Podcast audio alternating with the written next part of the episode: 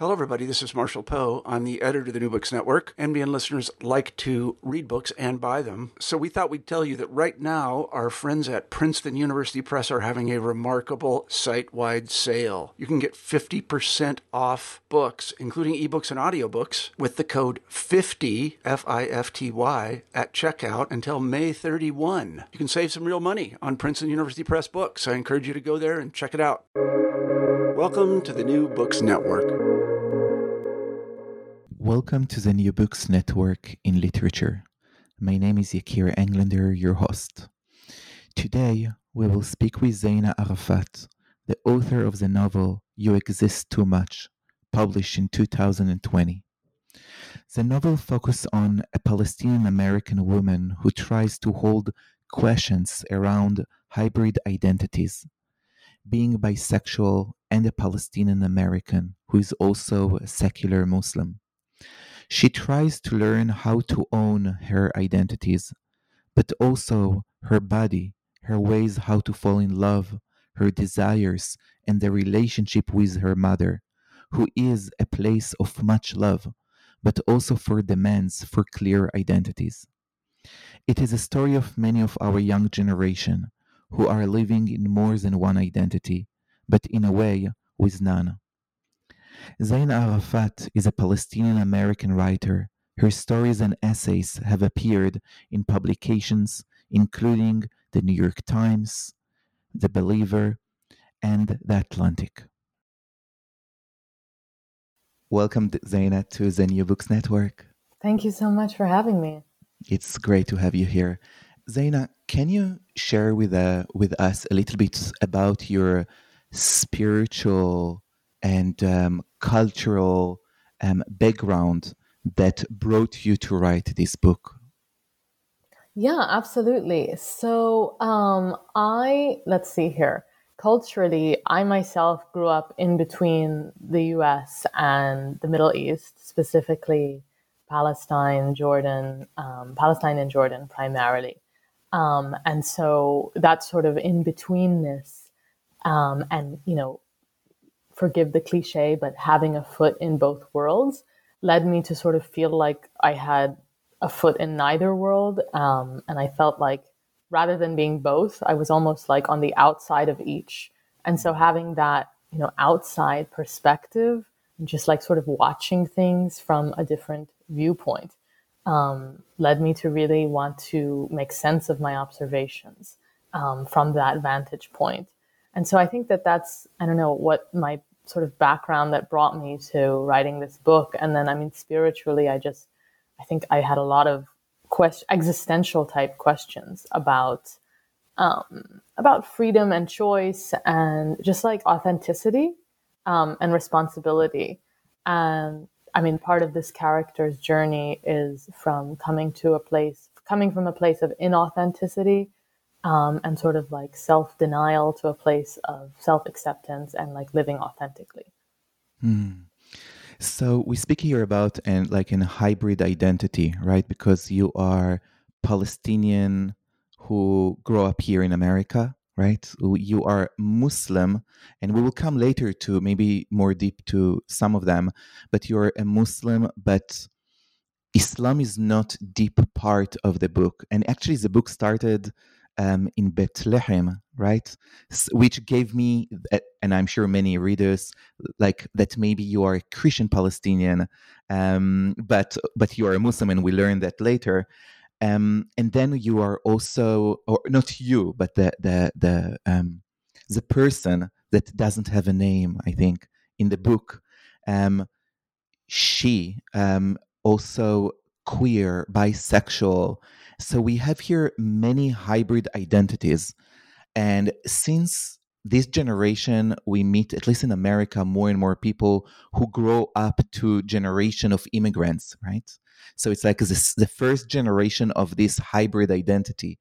I wonder if you can help us to understand better what's the gifts, but also what's the main challenge that you find as someone who has an hybrid identity. I think that the gifts of having a hybrid identity is that, I mean, you get to experience like just a multitude of different experiences, really, right? Like, I mean, being, let's say, being both uh, Arab and being American, you get to experience like Arab culture, you get to experience American culture and take what you like from each, really, and, you know, weave them into your um, daily practice and your just sense of self. Uh, bisexual, being bisexual as well, right? I mean, like that, I think allows for room to love more widely, right? Um, and I think the challenges of each involve sort of what I was saying before about feeling a sense of non belonging in a way, because you just aren't fully able to access like either identity entirely. You're sort of like on the in the little tiny oval of the Venn diagram um, where you just like don't have access to the larger part of the circle in a way. And I think it leads to some like internal tension um, and internal struggle because like we do live in a world of binaries where we do feel like we have to be one or the other and it is difficult to embody i think multiple sometimes contradicting sometimes overlapping identities. So i think that's where the challenge really lies is holding all of that within. Do you do you have a specific just an example for us um, as something that maybe it's imaginary, maybe it's not even real, but something of part of identity that you feel that, let's say, your mother, because she grew up deeply in Palestine. So mm-hmm. something that like you're a little bit jealous, like, oh, I wish I would have this feeling or this security or this maybe even pain that it's there in me, but it's mm-hmm. not totally because I am both. Yeah, absolutely. That's such a great question. Of course, I envy her sense of entitlement to her identity as a Palestinian because, like, as a Palestinian American, right, you don't feel like you can fully claim either identity, really. But, like, in the case of, you know, my mother, for example, like, yeah, I, I certainly envy her sense of like rootedness in that world, her sense of belonging to it, her experiences in it. You know, I mean, I, she's I don't envy necessarily the like maybe the pain and trauma of like what being Palestinian can entail and just sort right. of like but I do think it breeds a sort of like collective communal um, fabric in a way hmm. um, that like people that have been through all of that are united in that experience and that creates community in some sense so i envy that community that like you don't really you, mean you still feel the effects of a lot of this trauma that your parents have yeah. been through but you don't fully um you can't really belong to that community of people that have been through that and like the strength that they can get from one another so did you grow up with um, storytelling like is any of your close family share with you the stories as a way to give you the gift of this identity yeah, I mean, like to an extent, I did. To ex- to an extent, I did get to hear these stories, right? I mean, like a lot of it was me seeking out these stories versus mm. like them coming to me just like freely. Um, I think that that's probably normal when people experience pain and traumas. They don't want to retell those stories, although there are a lot of very positive stories as well. But like, I sought out these stories, and that did make me feel so much like closer in a way to my identity as Palestinian and also just tied to family and like, you know, um, members of that community. Um, yeah. so yeah, certainly. So one of the elements that is are, is coming again and again in different incredible ways in the book um, is a wish for control. Um, like I think about the wish to control um, challenges about food, the wish to control your relation like the Im- like the the hero relationships um what will come inside my body um, with food but also sexually who will have the permission um, and what do i really want and also i think about the mind it's like which story which narrative and how much i will have i mean the image go to um, learn how to control the way how she falls in love, right? And and and romance. And I wonder if you can share a little bit more about these desires that you wanted to describe about the wish to control And maybe one more little thing about the place of lying as a way to wish for control. It's like I'm going to lie to you about my other, let's say, sex life that I have because in a way I want to control my love and I want to control my messiness. So, can you tell us more about that? Yeah, that's a great question. I mean, so I think control. I was great. I'm glad you picked up on that. You know, underlying impulse of like control and the desire for it. I think a lot of this narrator's experience is feeling powerless in a way. I mean, she grows up in a sort of challenging household um, where she her boundaries are violated, you know, in ways um, that are problematic. And when your boundaries are violated, you know, you feel powerless and helpless, and you seek out control in really unhealthy ways um, at times. And in this case, you know, control over food with, with the eating disorder, control over romantic relationships by not allowing herself to ever engage in a real relationship where, you know, the other person has some agency as well. Instead, she falls in these one sided, asymmetrical, you know, relationships um, that are often based in fantasy because they're just so much easier to control. There's no unknowns from the other side because the other side doesn't really even exist um, or isn't always, you know, aware of her existence even. And so I think that that impulse for control stems from growing up um, in a household of like violated boundaries, also perhaps like not having full control over like her identity because of the fact that it's so messy and overlapping in ways. Uh, and so I think that, yeah, I mean, part of the journey is like coming from a place of exerting, con- trying to exert control in these really toxic, unhealthy ways, but also and arriving at a place of like self possession and like, you know, being able to relinquish that unhealthy desire for control and allow another person into her life such that, you know, they can have, they can each have agency in a relationship.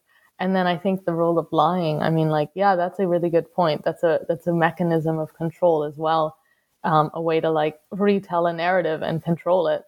Um, and I think that she, I think a lot of that also stems from her um, internalized homophobia and internalized sense of shame is like she can't be honest with herself about who she is and therefore she really can't be honest with anybody else and so trying to like control that um, by repressing it is a lot of where the lying comes in.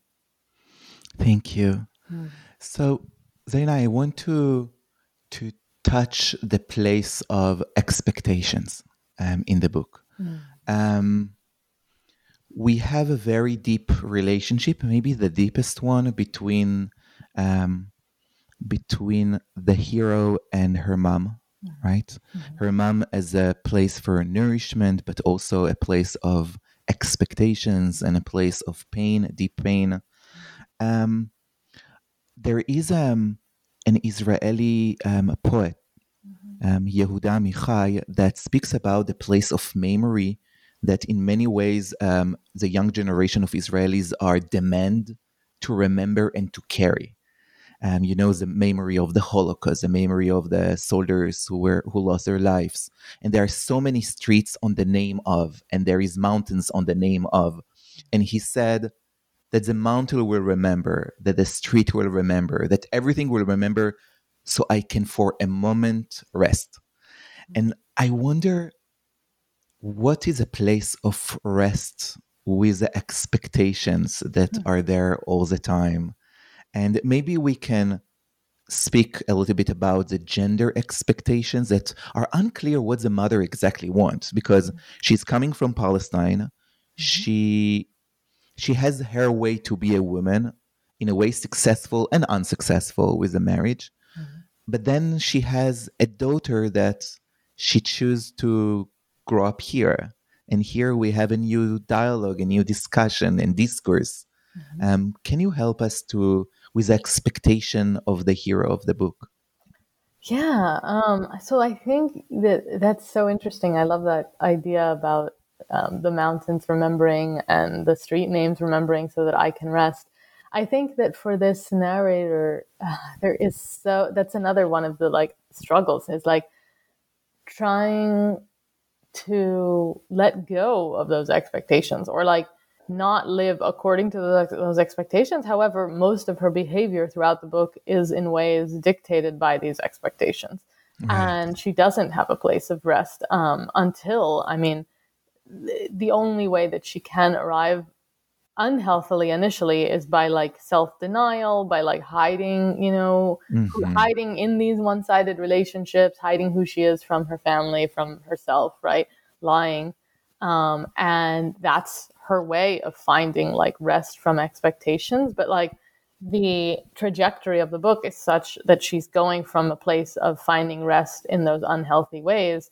Um, self denial, lying, what have you, to coming to a place of like finding rest by just embracing who she is and living like honestly and authentically and so um and so like and and just like allowing herself to let go of and sort of subvert those expectations which are you know both coming from without and within yeah yeah and since you you have you are a third generation of a palestinian america american um one of the questions that I wonder about um, is the expectations that we can ask our parents and what we cannot ask from them.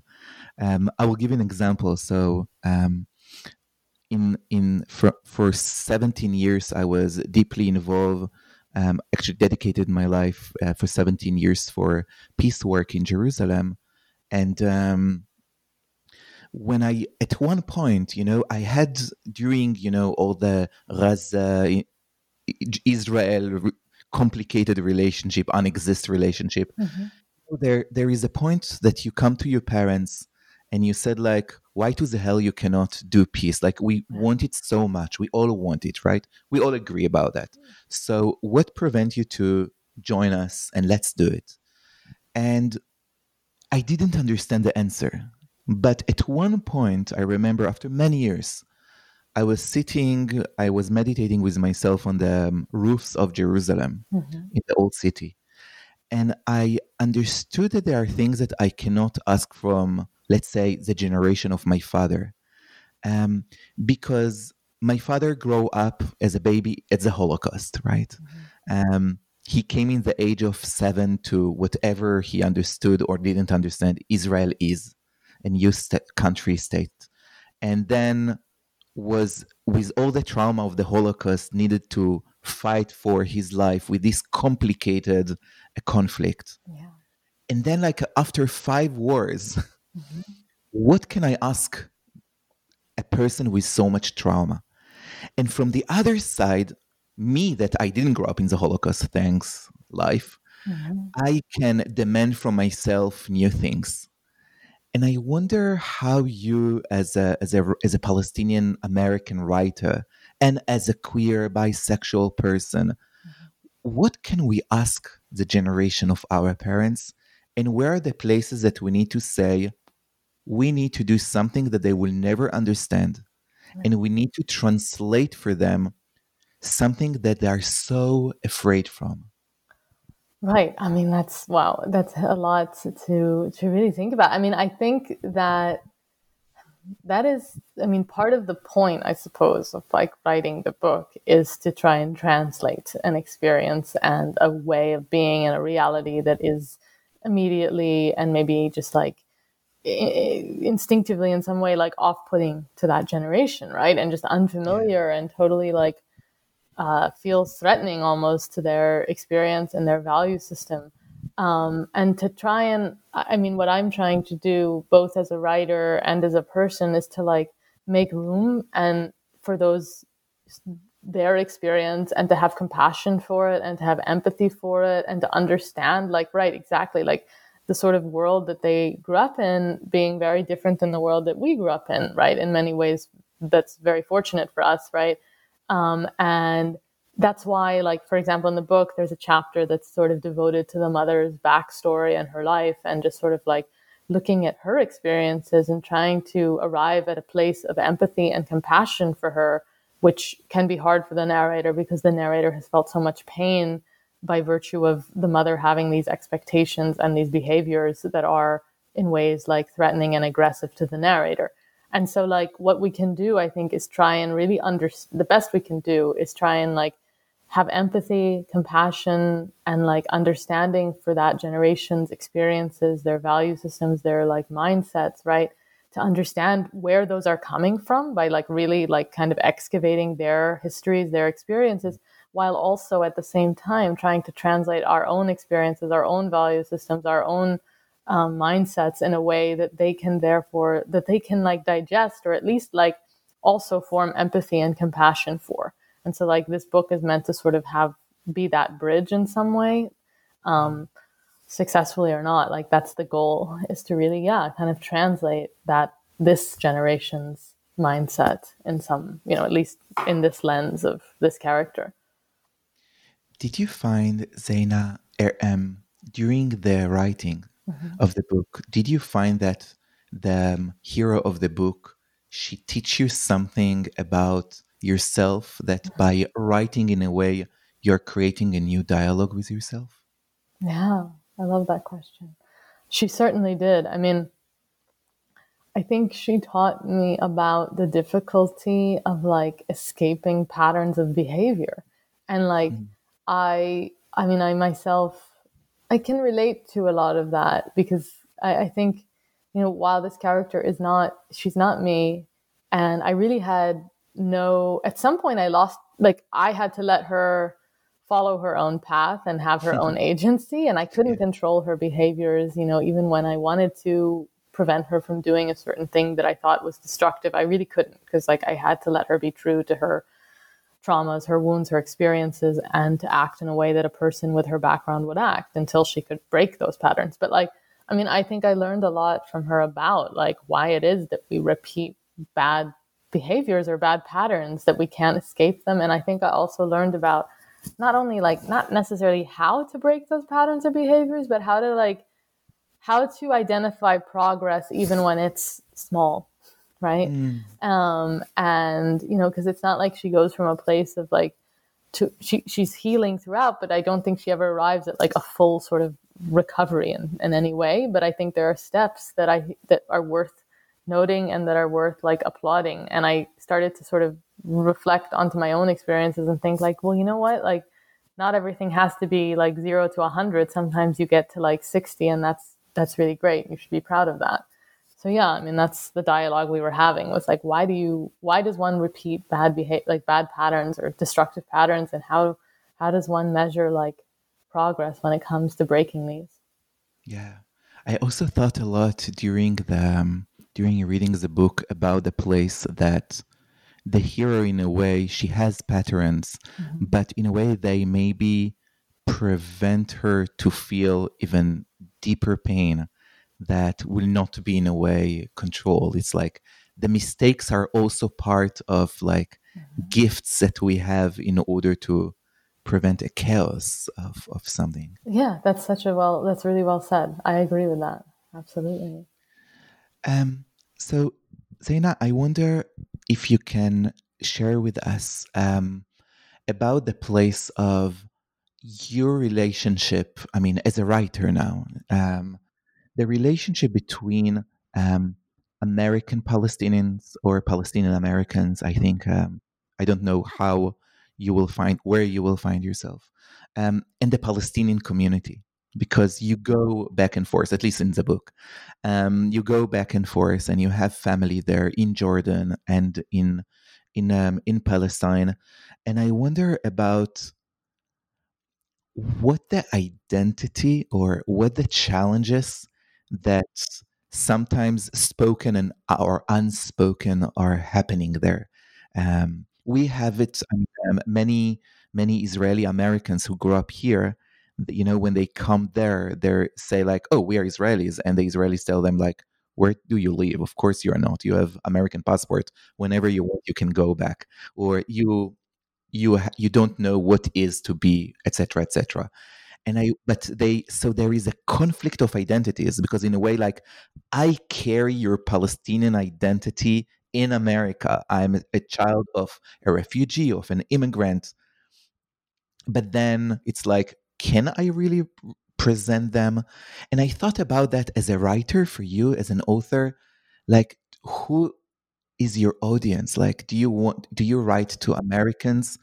Do you wish your book to be translated to Arabic so your family who do not read or the general community can read your book? And where's the game of identities are there? Right. Yeah. I mean, I think that the relationship between like the Palestinian American and then the Palestinian community is one that this narrator, um, I mean, she's,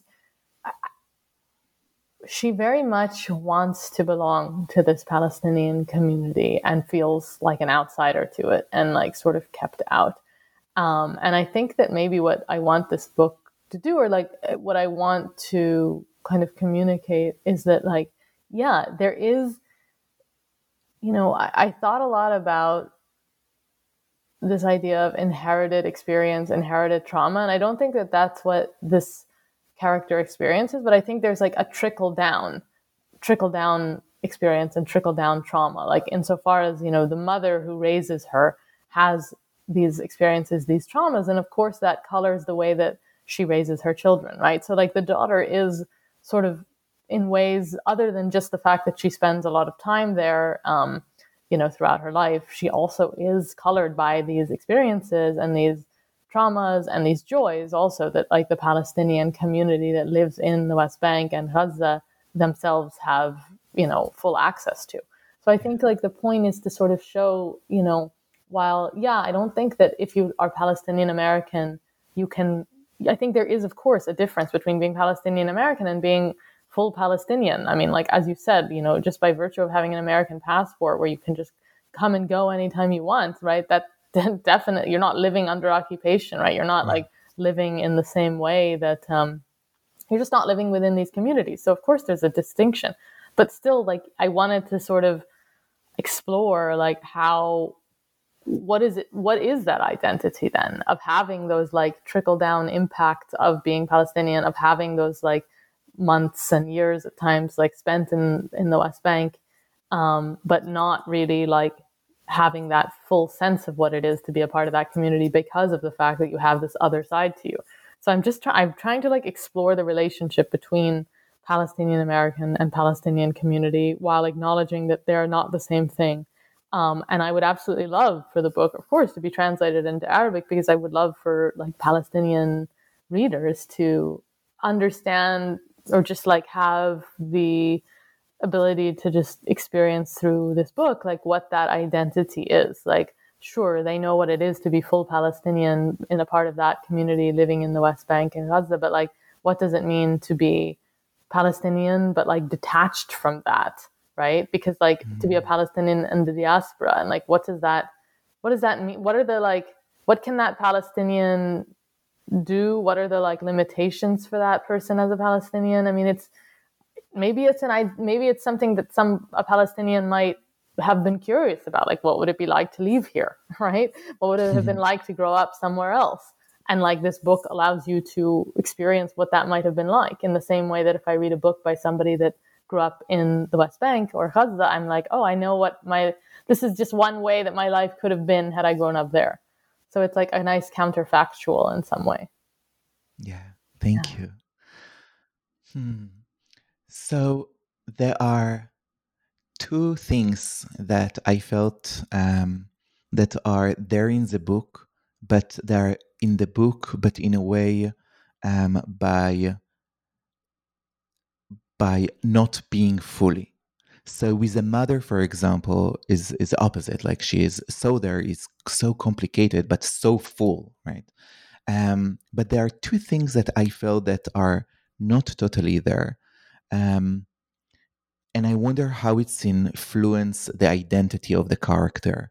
One is a father, which is like I'm missing that we, we feel the anger, we feel the distance, but there I don't find the gifts. Um, and I wonder how. And the second thing is um, the mother is using the fact that that they are Muslim um, a few times, right, as a, as a as a way to critique in a way. But the gifts of Islam, um, like, are not there. Like I, I or in, I didn't find them in the book very deeply, like the the richness, the gifts that meditations, the Sufi, or whatever it is. So many gifts, and I wonder about the generation which hold multiply identities and where are the places that do not exist or they exist but only as a punishment? Yeah. You mean um, the places that exist? Can you repeat the last part? Yeah it's like i feel that the father mm-hmm. if the father was not exist at all it was easier. Right yeah. Right right? And, and, the same with islam. Like the muslim yeah. tradition is like against the character sexuality and her way i mean sexuality is who we are right it's right. not like a subject it's like we are sexual sexual beings and it's like in a way the islam is a way how to push her yeah. from being herself and i wonder if it's something that you you choose to give to your character and how do you play that with that Interesting. I mean, so in terms of the father, right? Like, I think first starting with that, like, I think that the father is, I mean, yeah, his role in the novel is sort of like fringe. Um, and that is intentional in, in a way because, I mean, this father character is is sort of a passive character and i part of that passiveness is what i wanted to communicate and i find it to be like you know the mother is so much full so full and larger than life and in ways so like just sort of like dangerous and like um you know there's like a cruelty but there's also a beauty and there's like but like and and so she looks sometimes like the villain in some way which which and then the father who his he seems like sort of like nice passive person. I wanted to sort of show how that can be its own like destruction in a way and how i mean like there's a line about just the way that the father like kind of quietly triggers the mother and like allows her to explode and make her look sort of villainous because of that explosion without ever really considering like well what caught what led her to that point of desperation. Um, and so I, that father sort of like underhanded slights is um, and passive aggressive behavior is like very subtle but present.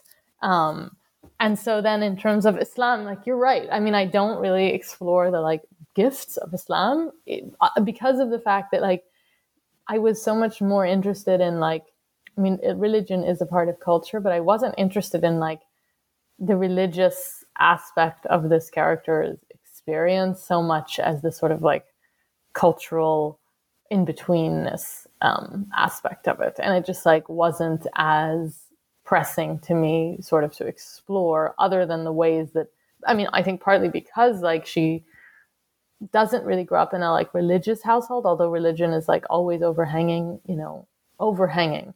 Um, because yeah, they're Muslim. And so like she experiences religion sadly only through that context of like repress of it, you know, forbidding her identity, um, her sexual identity, right? She doesn't have access to the gifts of Islam. In fact, like that's something I've been thinking about a lot lately is that like um, how how how sad that can be when you only experience the like negative sort of like restrictive aspects of a religion rather than like all of the spiritual um, gifts of the religion and like the sense of community and just like higher power that a religion can give you. Uh, I think like if I were to like honestly go back and like revise the novel for the like seven thousandth time, I might I might I might explore that more and like add some uh, some way that she can access that gift of Islam rather than just experience it as like something that's denying her. Zaina, this is why we're waiting to the next novel. I hope you understand that. well, I definitely am going to think about it for the next book. Honestly, it's been on my mind a lot. So funny you asked about it. so, um, one more element that is so much and so rich in the book, um, and I wonder if you can speak more, is about the like somatic and trauma, like the place of the of the body as the container, and I will say as our hero and angel who agrees to carry so much pain for us right? That our soul just cannot hold. So it's like the body will say, you know what? I will also it's okay. I will fuck I will fuck that other person. I will hurt myself in order that you that we the like the mind can have some relief of the pain. Um but also the body as a place of pleasure, right? As a place to communicate um and the place of but then there is a whole way of how we should learn to listen to the body um, as a carrier of this trauma and narratives. And I wonder if you can share with us a little bit about this place of like how the hero she's learning like to listen more subtle, right? In the subtle ways to the bodies and what it teach her. Hmm. Yeah, I mean, so hmm. I think that what the ways that the narrator, you know, kind of comes to listen to the body and, you know, thinking of it as, I mean, I think she sort of initially, there's a line where a friend says to her, like, oh, I treat my body like a temple and the narrator like rolls her eyes at this because I don't think that she views her body as like something sacred or something like that has value in some way, um, which is why she sort of abuses it through like an eating disorder, through like through you know sexual encounters that are like meaningless. Um, and I, for as the novel sort of progresses, I mean, she sort of like breaks out break by breaking out of like those behaviors and those patterns and by like allowing herself to be physically touched um, by people, you know, not even in sexual ways necessarily. Like there's a point where she sort of allows for somebody who cares for her to like hug her, which, mm. you know, she initially sort of resists any physical contact with this person, where she allows for her body to be nourished in a healthy way, you know, through food, through like physical touch that's non threatening, that's like giving rather than taking um, for her to enter into a relationship that's like not bent, not based around the other person, like, you know, deriving validation from, you know, her body or, you know, trying to take something for themselves, but instead like sort of give and feed and nourish. I think that that's where we come to a place where she sort of discovers the like, I don't know, the like specialness and sacredness and also just like value of the body um, and stops like treating it so poorly. Mm, thank you. So my last question is: um, You're a writer, you're an artist, but you also you teach how to write. Mm. Um, and I wonder if, um, as a final question, one of the questions that I hear from many people is, okay, I wrote a piece, I wrote um, um, a short story, a poem, and I feel that it's good enough. I got enough critique and good critique, and I change it. But then, how do I publish? Mm-hmm. It's like, how do I go to the right website? It's like, what's a game of editors? How do I know what to do? Do you have any wisdom in this field? Yeah, I mean, I think that what you need to do is like read reading, right? So, like when I was starting out as a writer, wanting to submit things, I once I finished the writing and revising and like kind of sharing it, um, getting another pair of eyes on it, like I would, I had a few magazines or just like websites that I really loved to read. And so I would um, I kind of go to their submission guidelines, you know, or sometimes I would email an editor directly. That's by looking at the masthead hmm. and like send my story.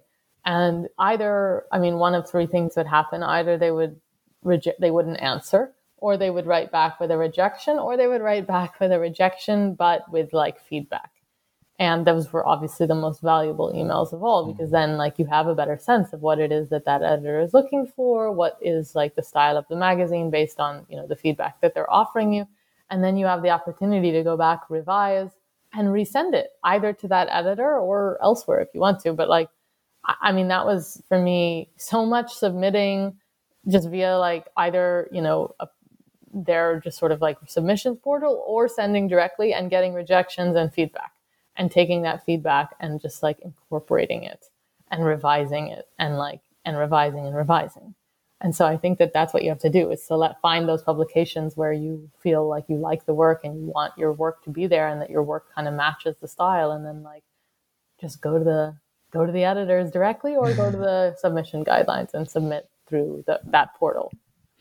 Zaina, I think that this answer is so important to them to the um, character, the main character in the book, because um, it's not about hearing the no, it's about hearing no, but with an explanation that yeah. creates a dialogue and creates the intimacy. It's like, oh, you want to love. It's beautiful. It's just that I'm not the right person for you, yeah. um, or I'm not, you are not the right person for me, which is um, so I think respectful, but give also it's like to a new dialogue. If it's like, oh so tell me what intimacy is for you like to the mother right i mean to the mother so like which kind of daughter you want me as a queer bisexual uh, mm-hmm. palestinian american so which kind of relationship you wish to be to have with me and i think like in so many ways this is what we wish for and we're afraid to get hurt right yes absolutely and in a way like all relationships until the right one are like